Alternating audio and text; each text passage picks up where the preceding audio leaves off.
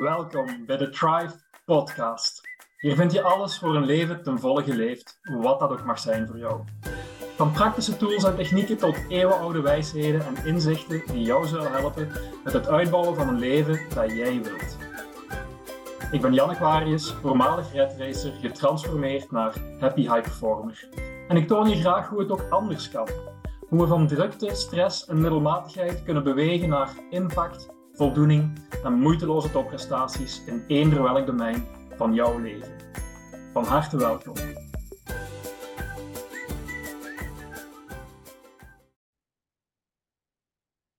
Hey, welkom bij deze Happy High Performer podcast. Ik ben Jan Aquarius en ik ga het vandaag met jullie hebben over doelen. Een aantal dingen die aan bod zullen komen in deze aflevering. Wat zijn de voordelen van actief aan de slag te gaan met doelen? Met wat moet je rekening houden als je goalsetting op de juiste manier wilt doen? En waarom is het zo moeilijk om consistent actie te nemen richting onze doelen? Ik maak even terug de brug naar de vorige aflevering over clarity and purpose, waar je inzicht hebt meegekregen om helderheid te scheppen in wat belangrijk is voor jou. Dat is de eerste stap voor het uitbouwen van een leven dat jij wilt, wat dat ook mag zijn voor jou. De tweede stap is om die clarity te vertalen naar concrete, specifieke doelen, wat we dus verder gaan toelichten in deze aflevering. En een derde stap is garanderen dat je tot actie overgaat, wat we vandaag zullen aanraken en verder zullen uitdiepen in de volgende aflevering. Om dit drie-stappenplan als basis van Happy High Performance makkelijker te begrijpen of te onthouden, onthoud no clarity, no change, no goals, no progress, no action, no nothing. En no nothing is spreektaal voor helemaal niets. Om over te kunnen gaan van wat we willen naar concrete actie zijn doelen dus een heel krachtig middel. Doelen helpen om het onzichtbare zichtbaar, tastbaar en bereikbaar te maken. In onze metafoor van de GPS hebben we door helderheid te creëren in wat belangrijk is voor ons, al een duidelijk beeld van het land, de regio of de stad waar we naartoe willen. Met doelen gaan we zorgen dat we precies weten waar we willen zijn en wanneer.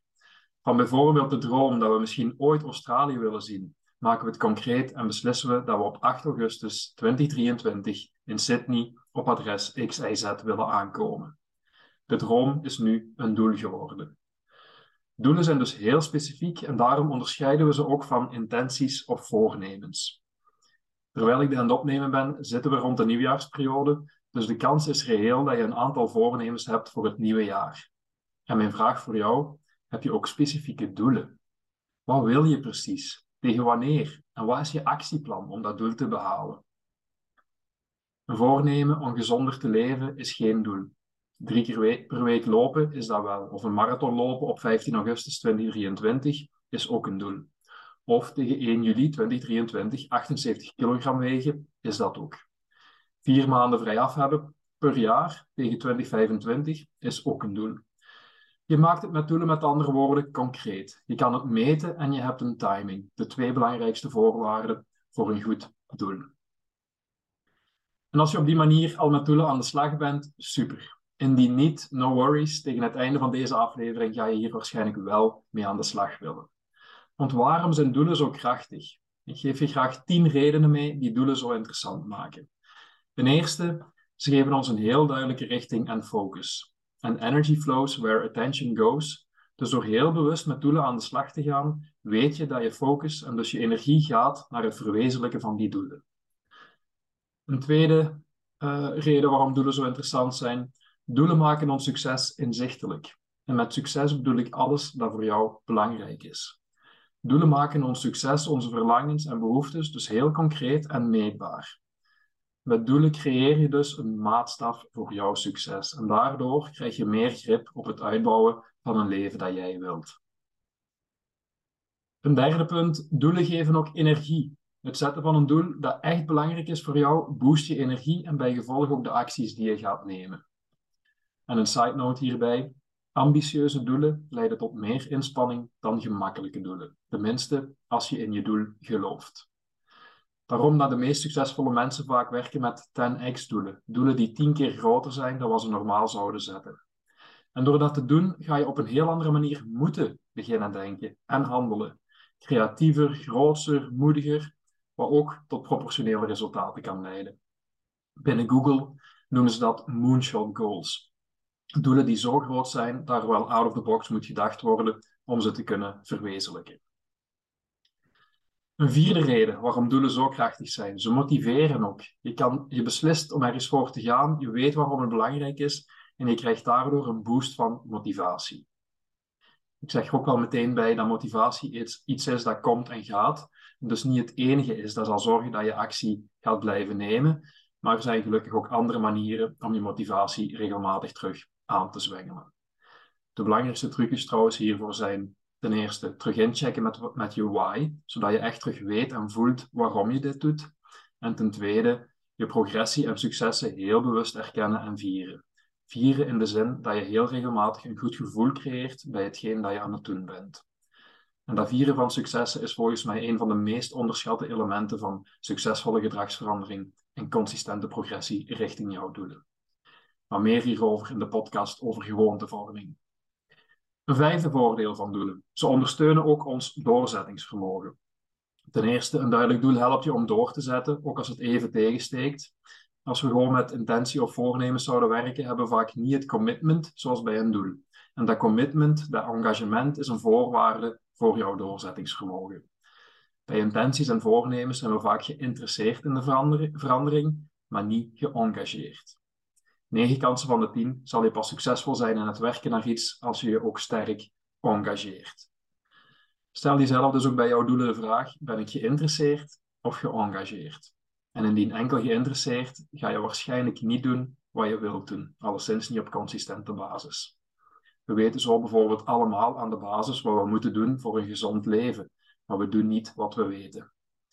En een belangrijke reden hiervoor is dat we ons dus niet 100% engageren. In het Engels uh, zeggen ze wel eens 100% is a breeze, 99% is a bitch. Vergeef mijn, uh, mijn taal. Als je ergens 100% voor gaat, is het gemakkelijk. Maar als je er maar 99% voor gaat, dan heb je regelmatig de twijfel en interne discussie met jezelf of je wel gaat doen wat je had voorgenomen om te doen. Die 1% opening om het misschien niet te doen, is een serieus pijnpunt en doet ons regelmatig falen in onze gewenste acties. Nu ook voor deze uitdaging zijn er manieren om het je makkelijker te maken. En de belangrijkste is om jezelf te engageren voor een korte periode, bijvoorbeeld voor een week. Als ik beslis om geen suiker te eten, dan is dat een haalbare kaart, een speelbare kaart als ik me engageer voor een week. Als ik dan succesvol ben, zet ik een positieve beweging in gang. Een snel succes geeft me een goed gevoel. Ik voel me blij, ik voel me trots, ik voel mezelf zeker. En dat boost mijn motivatie om verder te doen. Waardoor ik verder actie neem en opnieuw een succes bereik enzovoort. Een tweede reden waarom doelen je doorzettingsvermogen versterken, is omdat ze je energie en motivatie um, gaan ondersteunen, zoals besproken in de vorige punten, waardoor het ook makkelijker is om vol te houden. Een zesde reden waarom doelen zo krachtig kunnen zijn, is omdat ze je creativiteit stimuleren. Als we onszelf confronteren met een doel, zeker als het een ambitieus doel is, gaan we automatisch naar manieren beginnen zoeken om daar te geraken en dus onze creativiteit gaan aanspreken. Een zevende reden waarom, dat, waarom doelen nuttig zijn, is dat ze ook hoop en optimisme ondersteunen. Door de tijd te nemen om een doel te zetten, ga je je in je kracht van hoop en optimisme zetten om dat doel te gaan behalen. Door je kleine en grote successen en de erkenning daarvan, ga je dat verder versterken. En op die manier ga je je zelfvertrouwen ook verhogen en ook veerkrachtiger worden, omdat je met hoop, optimisme en een hoger zelfvertrouwen makkelijker terug zal rechtveren bij tegenslag. En een laatste punt is dat mensen van nature goal-seeking machines zijn. We floreren als we naar iets specifiek toewerken en als we als persoon groeien. Dopamine komt vrij bij het stellen en bereiken van doelen, wat je ons motivatiehormoon zou kunnen noemen dus. En het geeft een heel plezierig gevoel en maakt dat we volgende stappen willen zetten. Voilà, tien redenen waarom doelen zo krachtig zijn. Richting en focus, meetbaar succes, energie, motivatie, doorzettingsvermogen, creativiteit, hoop en optimisme, zelfvertrouwen, veerkracht en dopamine, de mens als goal-seeking machine. Veel van die elementen zijn trouwens ook een belangrijk onderdeel van jouw AQ, van je adaptieve intelligentie of je aanpassingsvermogen waardoor je ook je capaciteit om beter om te kunnen gaan met onzekerheden en verandering gaat vergroten. Er is ook heel wat onderzoek gedaan naar goal setting en de resultaten zijn over het algemeen sluitend dat je met duidelijke neergeschreven doelen veel meer kans hebt op het bereiken van wat je wilt. Voeg daar nog een systeem om consistent naar je doelen toe te kunnen werken, waar we in de volgende aflevering op ingaan, en je vergroot die kans nog exponentieel. Voor we overgaan naar hoe we doelen in de praktijk best zetten, is het nuttig om even stil te staan bij de redenen waarom er relatief weinig mensen actief en bewust bezig zijn met doelen. Ten eerste, de meeste onder ons leren dat niet op school of thuis. Ik heb mijn ouders daar bijvoorbeeld nooit actief mee bezig gezien. Ik heb dat nooit gekregen in, uh, in de klas. Een tweede reden kan zijn dat we de kracht ervan nog niet ontdekt hebben. Oké, logisch, op dat moment. En een derde reden, als we op dat punt komen dat we het nut ervan hebben leren inzien, hopelijk ook na deze, na deze aflevering, worden we toch nog vaak tegengehouden om actief aan de slag te gaan met die goalsetting, omwille van angst voor falen of omwille van angst voor succes. En ik verklaar me nader. Angst om te falen. Een doel stellen creëert interne accountability. En we hebben, we hebben misschien schrik om ons doel niet te kunnen behalen. Ofwel op basis van quote-unquote mislukkingen uit het verleden, of uit schrik om beoordeeld te worden door anderen als we het niet bereiken. En dat is ook de reden waarom we, als we doelen zetten, ze vaak kleiner maken dan wat ze zouden kunnen zijn, waardoor we niet ons volledig potentieel gaan aanspreken en ontplooien. En ik vind de quote van Les Brown hierover de max. Most people fail in life, not because they aim too high and miss, but because they aim too low and hit. Eentje om bij stil te staan. Zet jij je doelen ambitieus genoeg, zodat je meer van je potentieel kan aanspreken? Ik hoop alleszins van wel. Dus dat was de angst om te falen. Interessant om over te reflecteren. En dus hoe fel houdt dit jouw potentieel tegen om te gaan, om te gaan voor het leven dat je echt wilt? En hiermee gelinkt, zoals vermeld, is angst voor succes. We worden ook vaak tegengehouden om actief aan de slag te gaan met goalsetting uit angst voor succes. Een minder gekend fenomeen, maar een doel stellen betekent dat je iets gaat veranderen. En dat betekent ook dat die succesvolle verandering oordelen van anderen kan triggeren. Als ik bijvoorbeeld een doel zet om elk jaar vier maanden verlof te hebben, dan kan dat leiden tot minachting, jaloezie of andere meer goed bedoelde oordelen. Doe maar normaal is een welgekende slogan als anderen jouw doelen raar of groot vinden, zeker in Vlaanderen.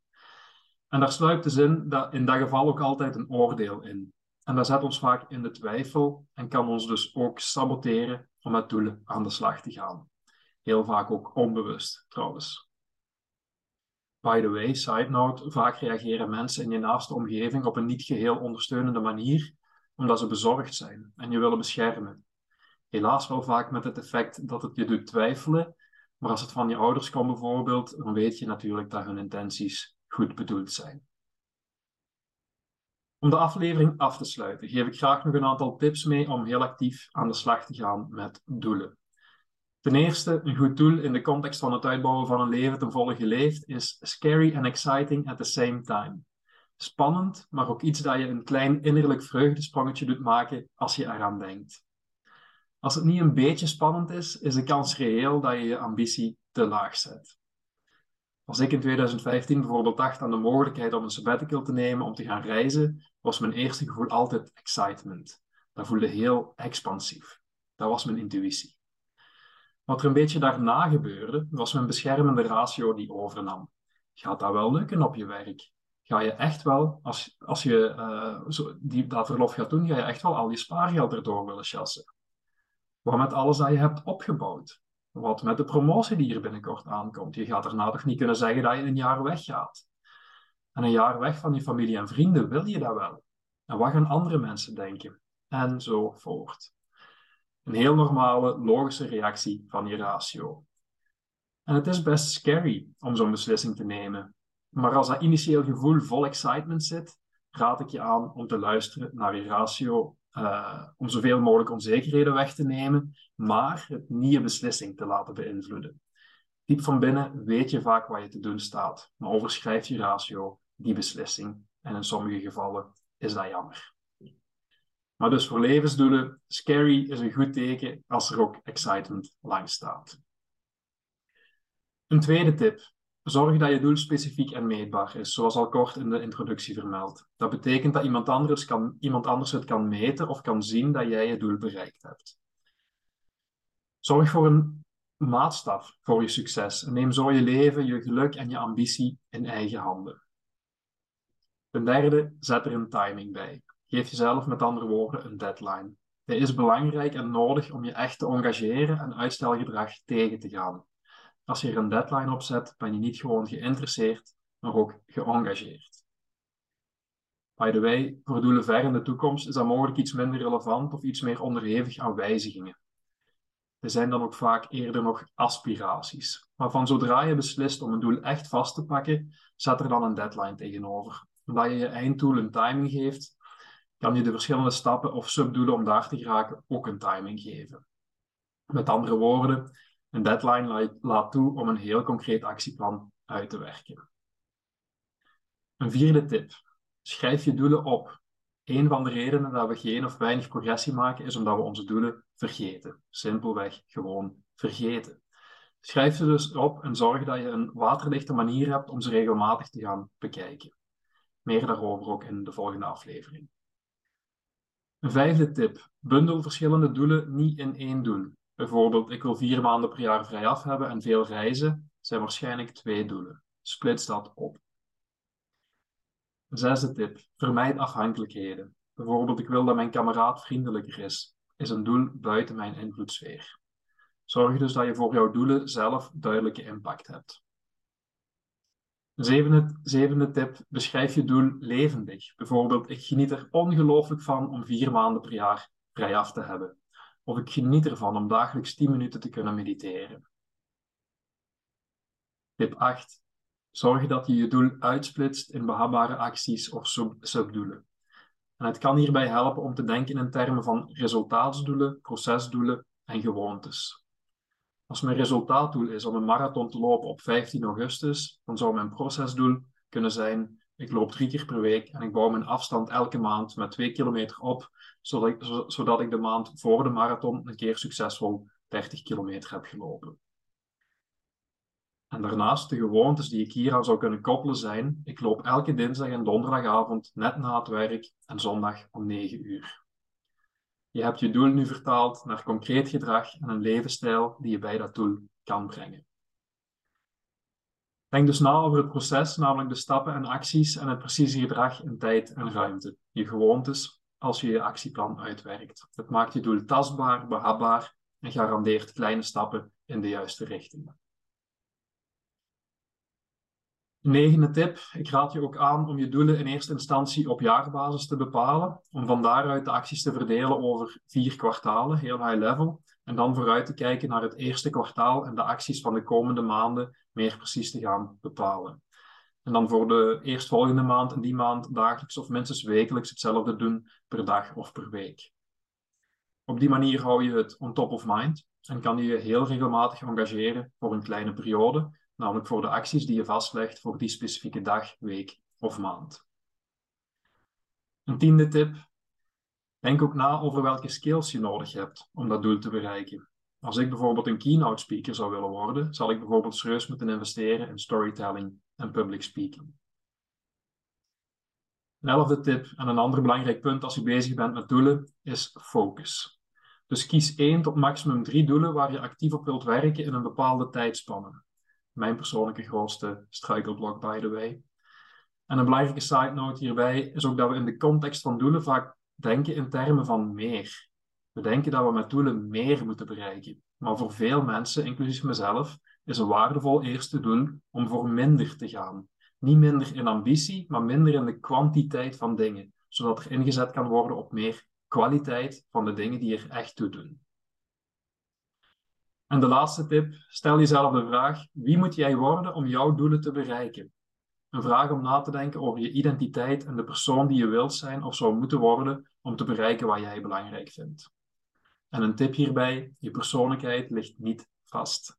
Je bent niet dezelfde persoon als 10, 15 of 20 jaar geleden. Door stap voor stap kleine dingen anders te doen, ga je stap voor stap je nieuwe identiteit vormgeven. En met het besproken actieplan met kleine behapbare stappen vooruit, zal je dat ook doen. En tot slot nog een opmerking. Ik heb dit topic gebracht in het kader van het uitbouwen van een leven waar jij gelukkig van wordt. Maar weet dat alle voordelen van doelen op elk levensdomein werken. Duidelijke doelen in je job bijvoorbeeld zullen maken dat je veel gericht kan groeien naar hetgeen jij belangrijk vindt in jouw werk of naar hetgeen dat belangrijk is voor de volgende stap in jouw carrière. Zorg dus dat je elk jaar duidelijke professionele doelen voor ogen hebt, best in samenspraak met je leidinggevende, zodat je samen een engagement kunt aangaan.